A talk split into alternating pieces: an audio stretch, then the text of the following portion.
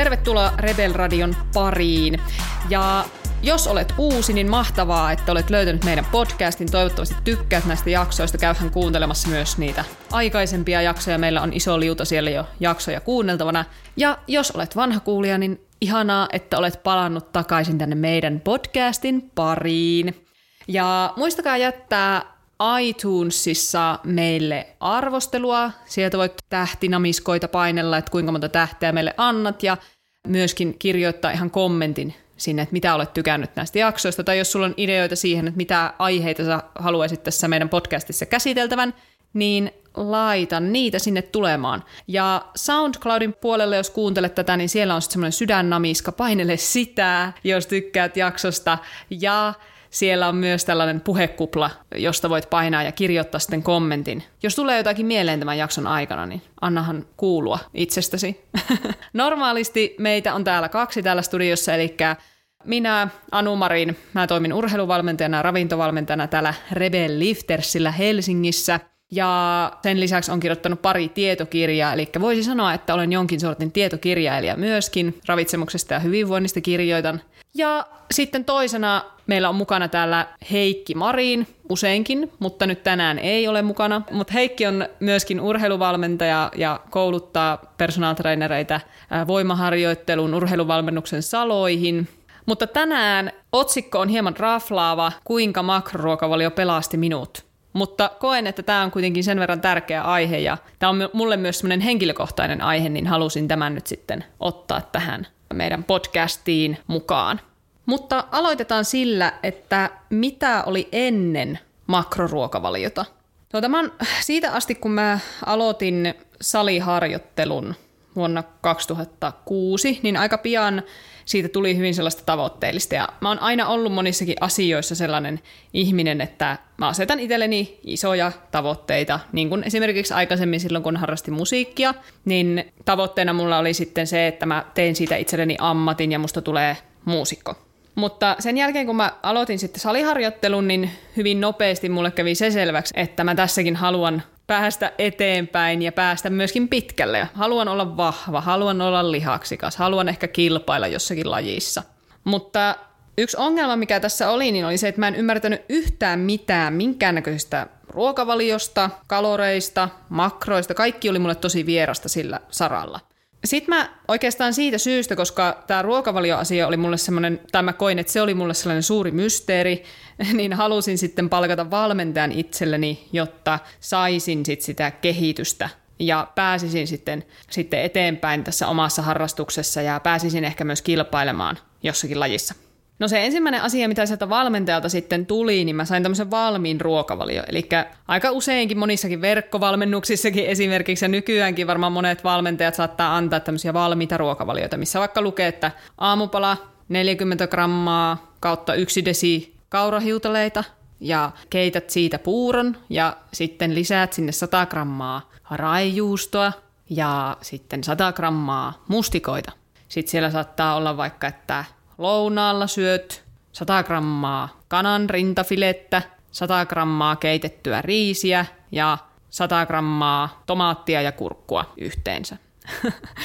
Tällainen on niin kuin valmis ruokavalio, eli siinä on hyvin tarkasti määritelty, että mitä ruoka-aineita sä syöt ja kuinka paljon sä syöt. Ja sellaisen minäkin sain. Ja, ja tota, tämmöisellä ruokavaliolla niitä tuloksia kyllä tuli hieman, että mä koin, että kehon koostumus muokkautui siinä tämmöisellä ruokavaliolla ollessa, mutta en mä edelleenkään ymmärtänyt, että minkä takia näitä asioita tehdään. Ja semmoisen ruokavalion variointi on tosi hankala, eli on hankala muuttaa niitä speksejä siellä, jos ei yhtään tiedä, että mihin se pohjautuu ei välttämättä tiedä sitä, että minkä, kuinka paljon siinä on energiaa esimerkiksi siinä ruokavaliossa. Voinko mä vaihtaa nyt nämä kaurahiutaleet vaikka tähän neljän vilja hiutaleisiin ja niin edelleen. Että se on aika loppujen lopuksi rajoittava ruokavalio.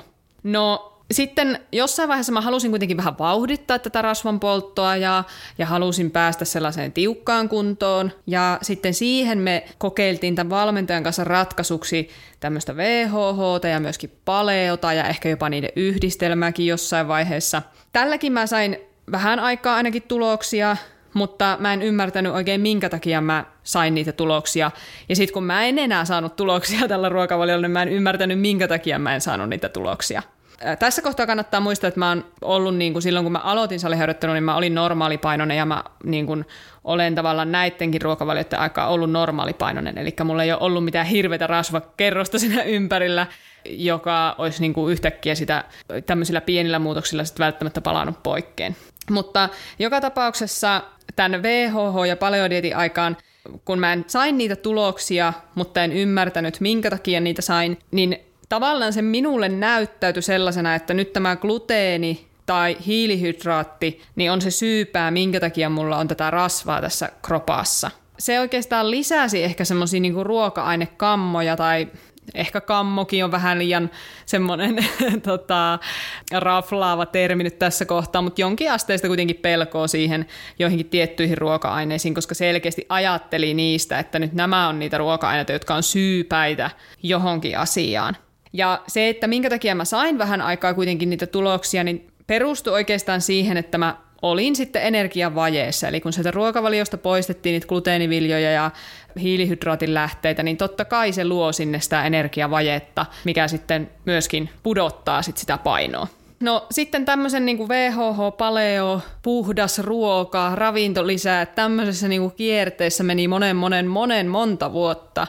Ja mä jotenkin koen, että sinä aikana mulle ei niin missään vaiheessa kirkastunut, että mistä, milloin mä saan tuloksia, minkälaisella ruokavaliolla mä saan tuloksia, minkälainen ruokavalio auttaa mua kasvattamaan lihasta, minkälainen ruokavalio auttaa mua polttaa rasvaa. Kaikki tämä oli edelleenkin semmoisen täydellisen hämärän peitossa.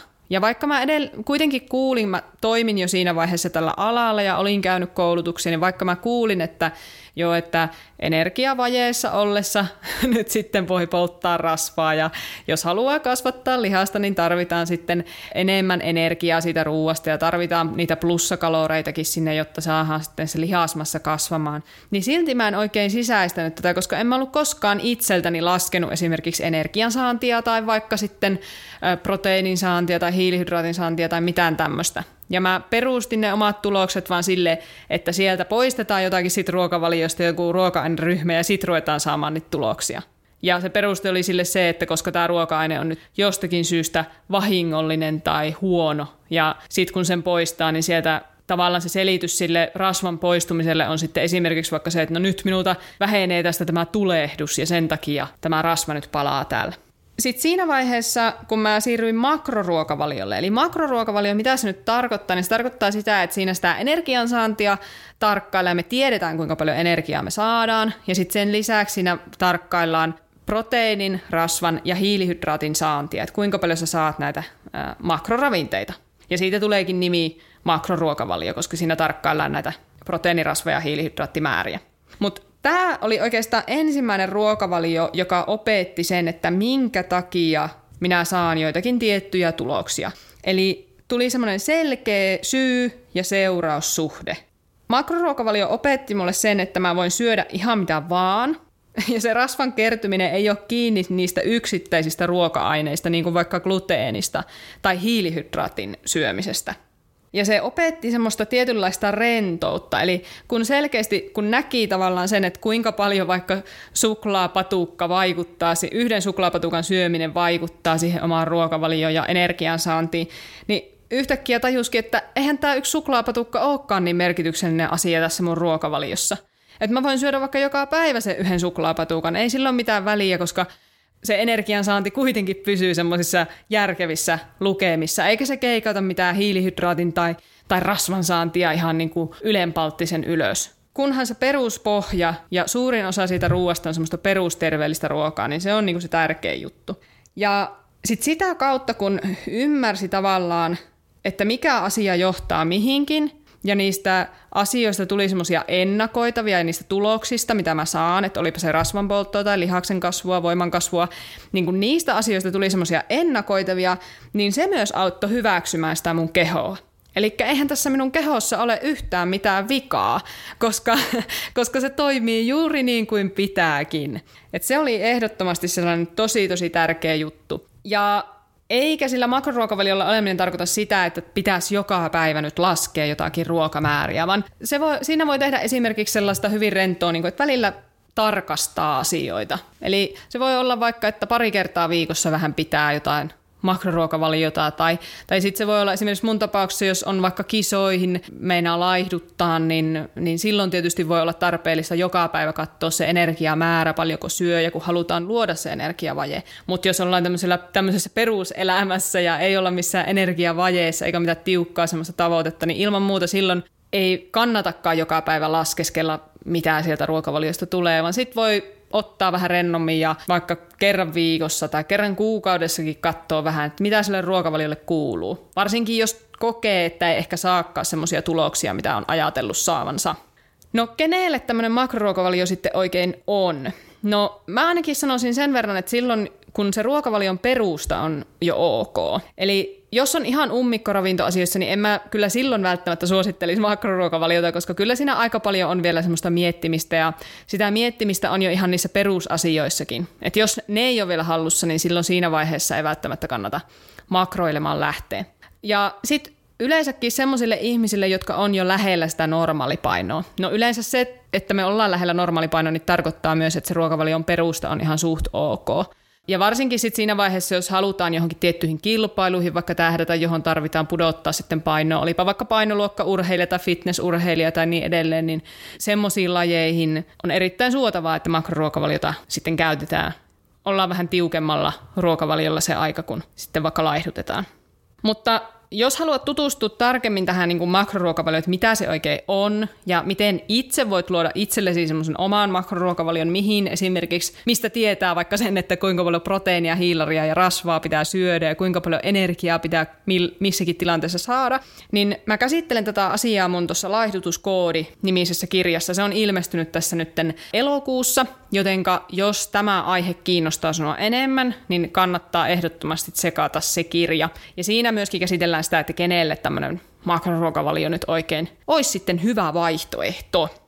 Mutta siinäpä noin niin kuin lyhykäisyydessään tämä minun tarina ja toivottavasti sait tästä jotain oivalluksia. Ehkä päädyt kokeilemaan makroruokavaliota. Jos päädyt, niin toivottavasti saat siitä lisää oivalluksia. Mutta tämän jakson tiimoilta ei muuta kuin oikein hauskaa viikkoa sinne päin ja palaillaan taas sitten seuraavan podcastin merkeissä. Ja toivottavasti silloin ollaan minä ja Heikki molemmat täällä studiossa. Ei muuta kuin molskista moi!